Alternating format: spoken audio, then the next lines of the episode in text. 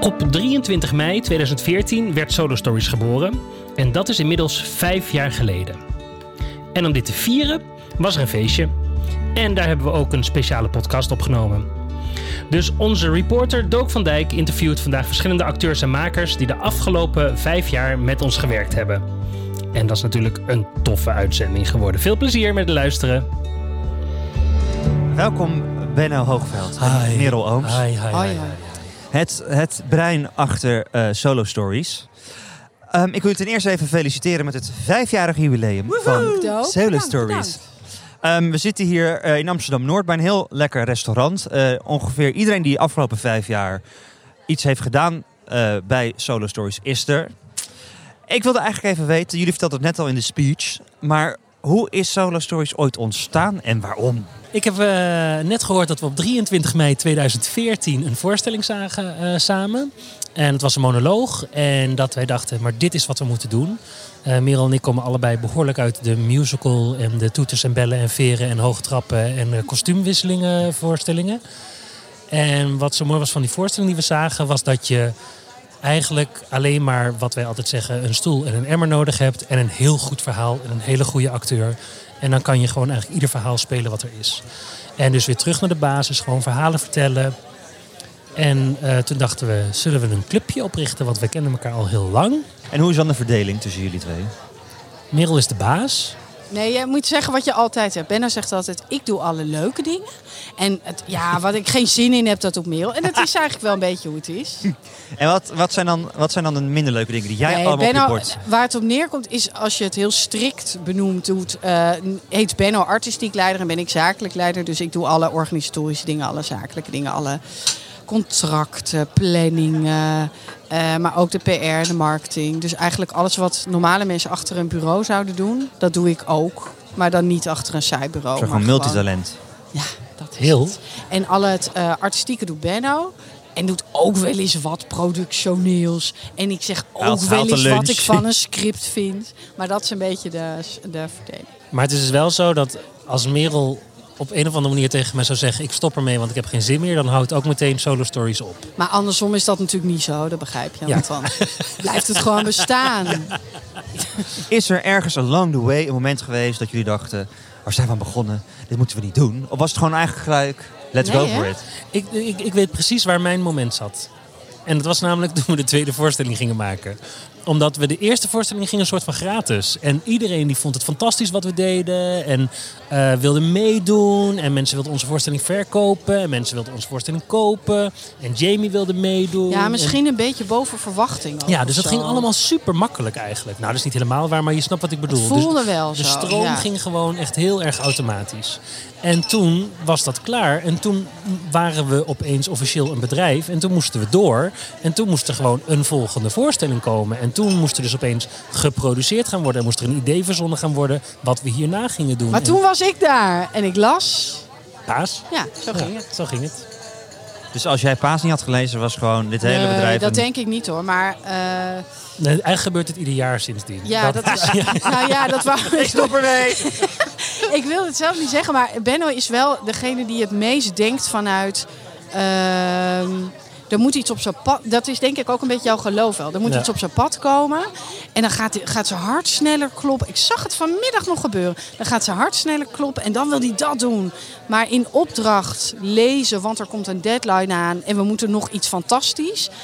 Dit werkt klinkt nou heel negatief, alsof we alles wat we gedaan hebben, alsof dat een moedje was, helemaal niet.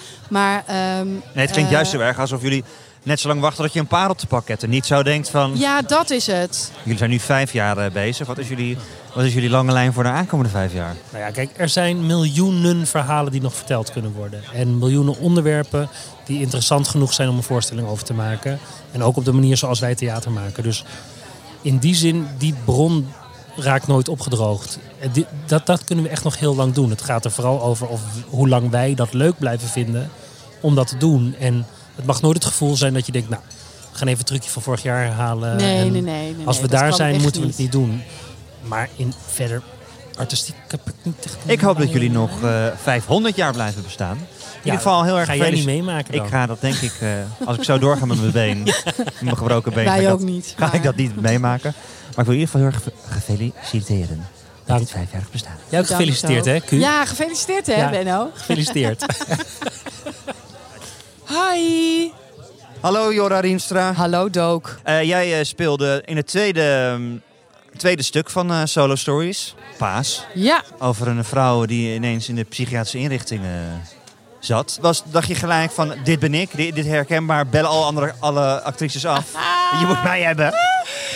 Nee, het, ik dacht dat helemaal niet meteen. Ik dacht meer van, waar word ik nou weer voor gevraagd? ja, want ik had net besloten om niet meer een eigen programma te maken. Tenminste, een soort stop.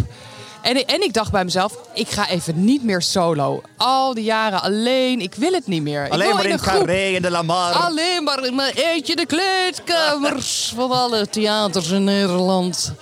En toen eh, kreeg ik serieus twee weken later, nadat ik dat had besloten, van ik wil met een gezelschap. Ik wil leuk nootjes in Ja. de bus, borrelnoot, eh, biergezelschap.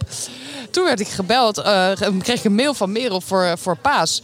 Of we konden kletsen. En eh, er stond ook heel groot bij solo stories. Nou, toen dacht ik, nee. Alleen. Alleen. Met je eigen ikje. Ja, Ik heb gehoord dat jij, eh, je, je hebt je voorbereid.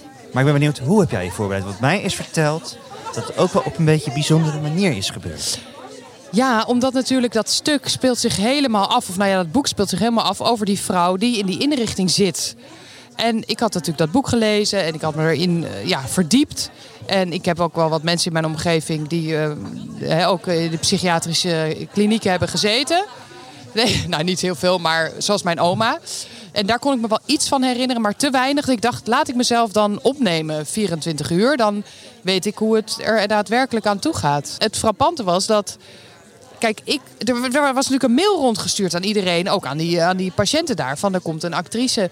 Maar ja, zodra je daar binnen bent, wie gelooft je nog? Ik bedoel, Oh ja. je zit dan naast iemand die, en die zegt, ik zeg, wat, wat, wat, wat ben jij aan het doen hier? Of waarom zit je hier? En die zegt, ja, eh, ja nee, ik, eh, mijn woning is, ben ik op aan het wachten, maar dat duurt gewoon al twee jaar. Dat je denkt, tuurlijk. En dan, en dan andersom is het natuurlijk ook van, ja, wat Ja, doe jij actrice. hier? Ja, ik ben actrice, ja. En dan ook, ja, tuurlijk. Weet je, Ja, dus hoor. het is allemaal... Ja, nee, ik ga spelen. Ja, alsof die een mail gaan 60 lezen. Ja. ja. alsof die een mail gaan lezen van, van iemand die daar zich komt voorbereiden op een rol. Die hebben wel wat beters te doen. Dus je wordt gewoon als patiënt behandeld. Ja, want hoe was het dan? Want dacht je op een gegeven moment niet... Ja?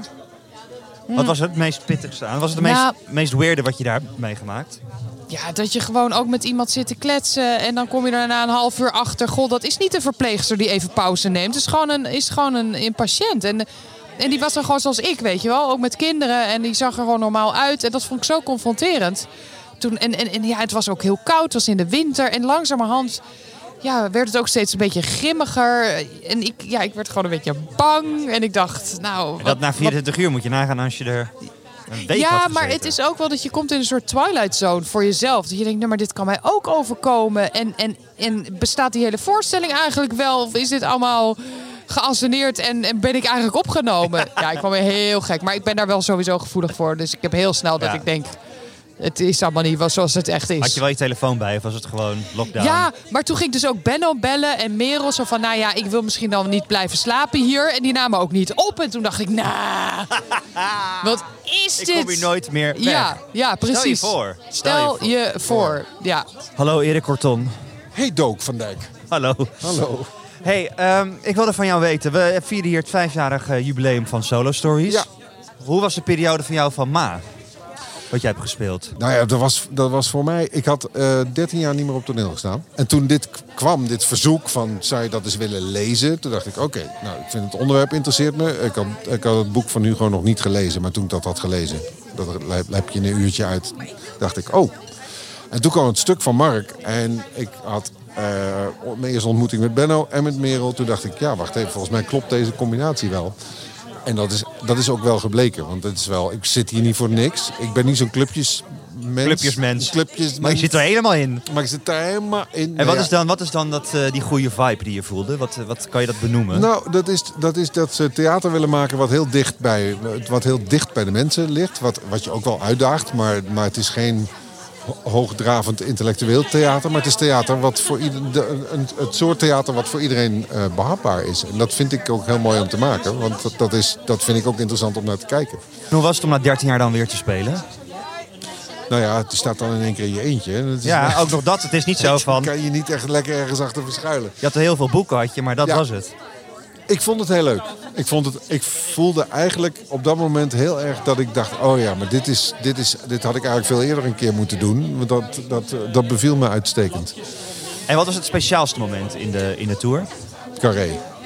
Ja, dat, eh, ik heb eh, eh, 110 voorstellingen gedaan en die heb ik alle, alle 110 met evenveel eh, plezier en inzet gedaan. Maar Carré was wel gewoon bizar. Dat was de laatste. Dat was mijn, mijn laatste. In een nagenoeg vol Carré met een mooi voorprogramma en dan een pauze. En na de, na de pauze eh, de, de voorstelling integraal spelen. Ja, dat was, dat was heel bijzonder. Vooral ook omdat ik merkte dat Carré een grote zaal is. Maar op het moment dat je daar staat, dat het eigenlijk best wel meevalt.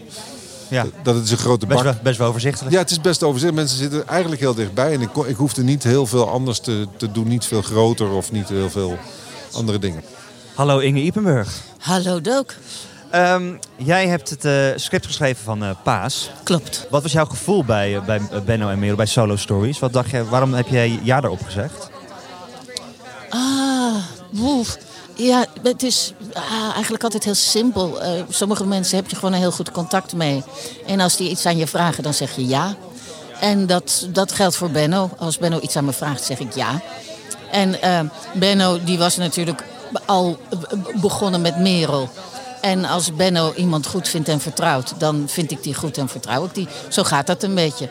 Dus, ehm, en daarbij, ook als Benno eh, mij niet aan Merel had voorgesteld, dan had ik Merel nog steeds heel erg leuk en heel erg goed gevonden.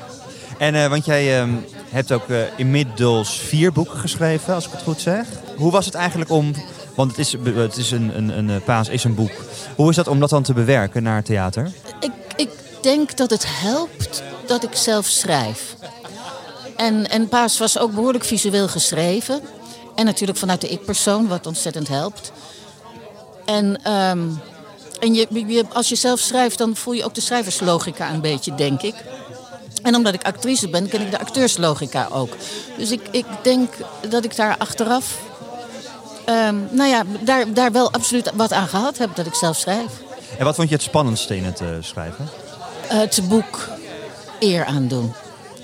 Ehm, je- ik, ik heb natuurlijk zelf een redelijk levendige fantasie. Dus je hebt ontzettend de neiging om, om een persoonlijke visie, versie te maken. Visie te geven, versie te maken. Maar eh, je, je, moet, eh, je moet datgene wat de schrijver bedacht heeft, geschreven heeft, meegemaakt heeft, visualiseren voor theater. En eh, ik vond het heel belangrijk om niet één eigen woord zelf toe te voegen. Heb je, heb je de, ehm, de schrijfster van het boek ook ontmoet? Ja, we hebben elkaar ontmoet. En, eh, en dat was, was leuk en, en bijzonder. En, eh, en zij heeft best wel eh, eh, moeite met, met contact maken. Ze vindt dat heel ingewikkeld. En hoewel ik altijd de indruk wek dat ik daar geen enkel probleem mee heb... herkenden we toch best veel in elkaar. In elkaar.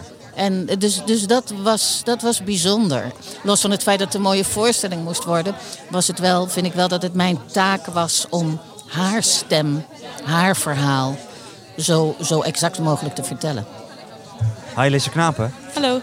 Jij hebt eh, dit jaar Emma wil leven. Je hebt Emma gespeeld in Emma wil leven. Ja. Je bent net klaar met de tour. Hoe was het? Hoe was dit jaar voor jou? Heel intens. En, eh, en heel waardevol. Ik heb echt, eh, ben in één jaar veel meer gegroeid dan de paar jaar daarvoor. Als mens, als, als, als Ja. actrice, als... eh, Allebei. Allebei. Dat staat bij mij ook heel erg verbonden aan elkaar volgens mij. Dus dat, is, ja, dat vond ik echt heel mooi om mee te maken. Maar wel heel, ook best wel zwaar soms. En wat, ehm, wat was het grappigste moment eigenlijk uit zo'n hele tour? Ehm, tijdens het repeteren met Benno was wel het liedje All Night Long. was iets wat we elke Oh, middag... nou, eh, nou. Ja, precies die. Ik heb ook het, een quote van op een tegeltje gekregen van Benno. Maar die moest dan tussendoor even gedraaid worden. Dat vond ik zo fijn. En dan gingen we even dansen. En soms deden we even een musical sing-along met z'n tweetjes. Dus dat had ook wel ontlading nodig. En tijdens het toeren was ik gewoon met twee hele gezellige mensen op tour. Dus dan, en we hadden net iets te vaak frituuruurtje. En dat is ook wel een hele grappige reactie. Dat klinkt iets wat het echt thema. helemaal bij mij past. Dus Ja. oh, heerlijk. Elke week. Elke week. Ja, maar het werd ook steeds vaker, omdat er gewoon mijn tegenreactie ook op dit, om te denken van ja, maar ik eh, heb dit niet of zo, Ja. was echt vreten. Dus het werd van een vrijdagmiddag ritueel, werd het dinsdag ritueel en Ja. woensdag ritueel. Ja, af en toe sushi tussendoor, maar het was meestal frituuruurtje. En ehm, eh, bij de première ehm, heb ik ehm, mij ongeveer helemaal wezenloos ge, eh, ge, ge- eh, eh, hoe heet het nou? georigami'd aan een kraanvogel. Ja. Mijn god. Want hoeveel hebben jullie uiteindelijk gemaakt en wat is daarmee gebeurd? Shit, ik weet niet meer hoeveel we er hadden. Boven de 3000 sowieso. Weet jij het nog?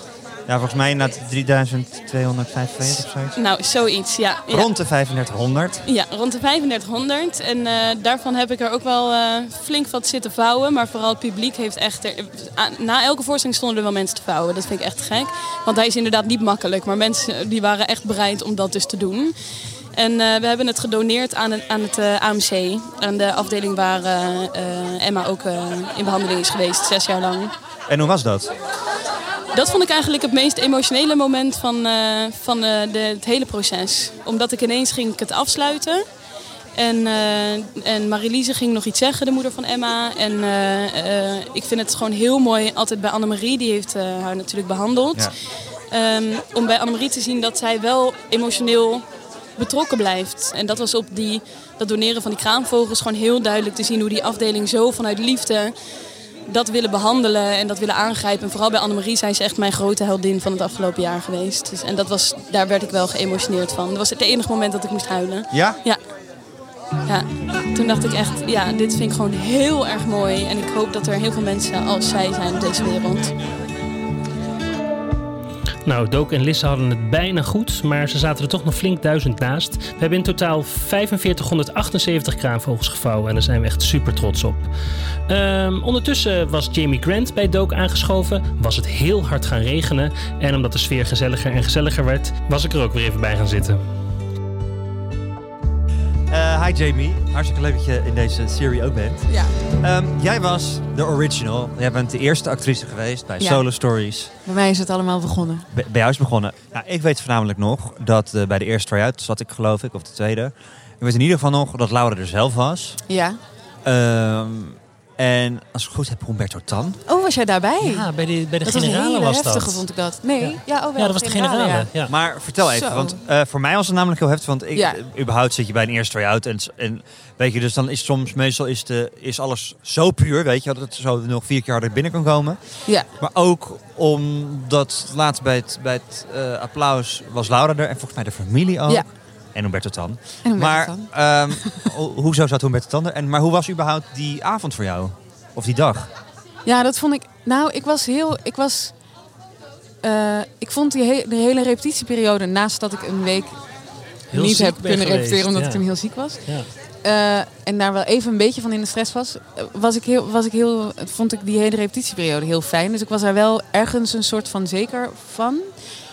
Dus dat hielp wel een beetje. Maar ik was wel, ik was daar heel zenuwachtig over, omdat inderdaad haar hele familie daar was. En het zo'n persoonlijk verhaal is. En ik haar speelde, soort van. Of ik had, niet, ik had wel gezegd, ik ga je niet jou spelen, maar wel jou. Nou, je wil dat verhaal zo goed mo- mogelijk vertellen. En, eh, en dan haar. En dat, nou, ik weet niet, ik vond dat echt, echt heel spannend. Ja, het was achteraf ook heel heftig, want eh, Jamie, of, eh, Laura kwam meteen naar jou toe lopen. Ja. En jullie omhelsten elkaar. En voor mijn beleving duurde het ook wel 10 minuten dat jullie daar zo gearmd stonden. En iedereen dacht ook een beetje... Oh, Is het een wat performance? Ja. Wat, is, oh, wat moeten we hiermee doen? Dus nou, laat maar even. Ja. Nou, het was heel intens. Ja, en ik was gewoon heel benieuwd. Of ik, was gewoon, ik vond het heel spannend wat zij daarvan vond. Omdat het dan heel erg haar verhaal is. En ik dat dan maar ga eh, vertellen. En ik haar wel ontmoet heb en haar boek heb gelezen. En dat zo goed mogelijk heb proberen te doen. Maar je weet natuurlijk nooit echt hoe dat voelt om dat te zijn. Ja. Of hoe, hoe dat echt is om dat mee te maken. Dus ik dacht maar, als het maar niet... eh, eh, ja, ik weet niet, te makkelijk is of te plat is of te weet ik veel iets is. Ik hoopte er gewoon dat het zo goed mogelijk was. Maar, dat, maar eh, ja, nee, dus die reactie van haar was heel fijn. En hoe zorg je eigenlijk, want ik heb met meerdere act- acteurs nou gesproken deze avond. Want hoe zorg je dat als je zo'n heftig thema eh, eh, hebt, ehm, hoe is het dan buiten de repetitie? Wat, is, wat, is jouw, wat weet jij nog, wat is echt een heel grappig moment van deze tour bijvoorbeeld geweest? Ik weet er wel een paar. Welke dan? We waren in Purmerend. En daar was een meneer eh, in de zaal. En die, eh, die, eh, was een beetje dovig. En die kon het niet zo goed horen. Oh ja. Oh ja. En die ging van plek op plek zitten om in de hoop dat hij het ergens anders beter kon horen. Oh En nee. praten en die, tussendoor. ja, en maar we praten. En toen kwam weer de zaalwacht aanlopen. Zei, je kunt beter gewoon hier gaan praten. zitten. En, eh, en er werd maar geouwehoerd. En die, er bleef, nou, het was wel een scène van 10 minuten. Terwijl zij gewoon een scène aan het spelen was. En op een gegeven moment stopt Jamie met spelen. Kijkt naar die man en zegt... Meneer, wilt u even gaan zitten? Om daar dan vervolgens gewoon weer door te gaan. Ja, dat is waar, ja. Maar er, was, er waren heel vaak wel voorstellingen waarbij de mensen moesten hoesten. En zo Ja. er heerste sowieso heel veel griep in die hele periode. Ja. Heel veel mensen moesten hoesten. Dat was dan eigenlijk allemaal prima. Maar deze zaal was gewoon was echt niet te doen. Want, er wa- want hij was niet de enige. Er waren nog meer mensen die aan het Ja, iemand die praten naar waren. buiten ging, Die naar buiten. Die ging, liep er iemand naar buiten. En dan was die weer aan het hoesten. En dan was die allemaal bijna aan het kotsen met dingen. Ja, maar het is zo'n hele oude man die dan denkt dat als hij fluistert, dat hij dan geen stem gebruikt. Maar de hele tijd hoor je gewoon zo dit. eh, En dan denkt hij dat hij heel zachtjes praat. Ja, en Eén- toen dacht ik, ik kan niet anders dan nu hier iets over zeggen. Want volgens mij heeft de hele zaal hier last van. Ja. Ik weet wel nog echt een heel heftig verhaal. Want ik, moest, ik ging dan de boeken verkopen Oh, daarna. Dat moest toen in die tijd nog. Dat, dat doen jullie niet meer? Nee, ja, Oh. dat hebben we, daar hebben we Annemiek voor. oh ja, ja. Dus ik ging dan na de voorstelling ging ik dan naar buiten en dan met de boeken. En dan eh, als mensen het boek wilden kopen, dan mochten ze het kopen. En toen was er één verhaal van iemand, en dat is misschien eigenlijk veel te heftig om te vertellen hierin. Maar ik was daarvan in shock. Die eh, eh, vertelde dat zijn, dat hun, zij waren met, was dan een stel en die vertelde dat hun kind ook op heel jonge leeftijd kanker had gehad. En dat ze niet wisten of die daar dan van zou genezen of niet. En toen eh, en die had volgens mij op dezelfde zaal als Laura gelegen ook. En, eh, en toen was uiteindelijk hij daarvan genezen. En een paar maanden later werd hij geschept door een auto. Ja, heftig, hè? Maar ergens dat je dan denkt zo, jezus joh. Ja, echt verschrikkelijk. Ja. Nou goed. En, dat, en dat was ook wel mooi hoor. Want ik bedoel, eigenlijk doen we dat tegenwoordig niet meer. Omdat Annemiek eh, mee op tour is. Dus die doet de boekverkoop. En dat vind ik ook heel goed. Omdat de acteurs, die hebben wij in het begin niet genoeg beschermd. Want die werden overladen na de voorstelling altijd door dit soort eh, verhalen. Persoonlijke verhalen Ja, altijd, want Jora had het het jaar daarna met Pasen ook. Dat iedereen, eh, dus dan sta je als een soort van halve therapeut sta je dan eh, verhalen aan te horen. Maar ergens is het ook heel mooi die, dat je meteen daarna Ja. een soort van connectie kan hebben tussen de maker en tussen het publiek. En dat je kan delen eh, wat je samen hebt meegemaakt in die anderhalf uur dat je in de zaal zit. Maar het is ook soms heel heftig. Hi Roos. Hi Roos Slikker. hallo. Nou, we zijn hier bij het vijfjarig jubileum, maar je valt eigenlijk al gelijk met je, met je neus in de boter. Ja. Eh, want ja, jij gaat volgend, eh, volgend seizoen Doet Sneeuwpijn eh, schrijven samen met eh Ernst van Ginkel. Ja. En eh, ik was eigenlijk wel benieuwd, waarom heb je, waarom heb je ja gezegd? Ik heb Ma gezien. En eh, dat was, eh, vond ik zo'n prachtige voorstelling. En eh, daar kon ik een paar weken lang niet eens over praten zonder weer te moeten gaan huilen. En dan klinkt het heel erg emotioneel incontinent. Kan ik ook wel zijn. Maar ik vond het echt heel mooi gedaan. En ehm, dus dat was al een reden. En ik het, wij, wij moet ik eigenlijk zeggen, hadden ook heel veel zin in ehm, een voorstelling met weinig mensen. Dus eh, je- we, hebben ook wel grote ensemblestukken gemaakt. En dat is ook te gek hoor. Maar het is heel erg interessant om te kijken hoe vertel je een verhaal met één acteur. Dus ook dat vormelement vond ik heel gaaf. Eh, de, eh, dus dat waren allebei redenen waarom, waarom wij vrijwel meteen dachten... Nou, Uitdaging. wat ik zelf heel belangrijk vond en meteen ook heb gezegd eh, bij Solo Stories, is ehm, ik, het is een heel erg onderwerp, maar ik wil absoluut geen dat je twee uur lang alleen maar zit te janken. Er moet ook gelachen worden, er moeten ook grove grappen worden gemaakt. Want als je geen grove, grove grappen meer mag maken, dan, dan, dan houdt het allemaal op. Dan is het alleen maar erg. Ja. Weet je wel? En hoe verzamel jij eh, dan nu die grove grappen? Ben ja, eh, die zijn er altijd. die liggen voor het eh, spreekwoordelijke oprapen. Hè? Ja, nee, nee, natuurlijk. Het, het is hoe eh, pijnlijker iets is, hoe eerder, wat mij betreft, ook ehm, eh, de, de, de noodzaak voor humor er is. En niet om het weg te lachen. Maar eh, de beste humor is vaak ook humor die een beetje pijn doet.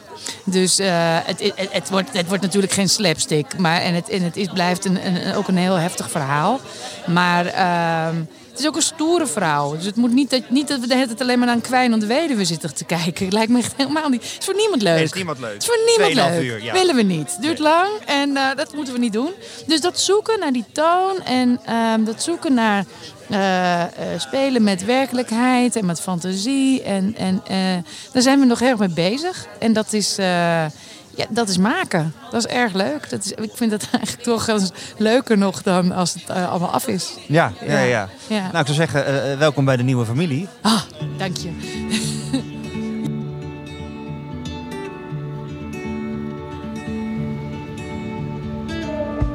Dit was de jubileum podcast aflevering van Solo Stories. Dankjewel Dook, superleuk gedaan. En zoals je zegt, op naar de volgende minimaal vijf jaar. Vanaf september zijn we terug met nieuwe afleveringen. En die zullen dan vooral over Doet Sneeuwpijn, onze nieuwe voorstelling gaan. Vergeet je niet te abonneren op dit kanaal en heb een fijne vakantie. Ciao!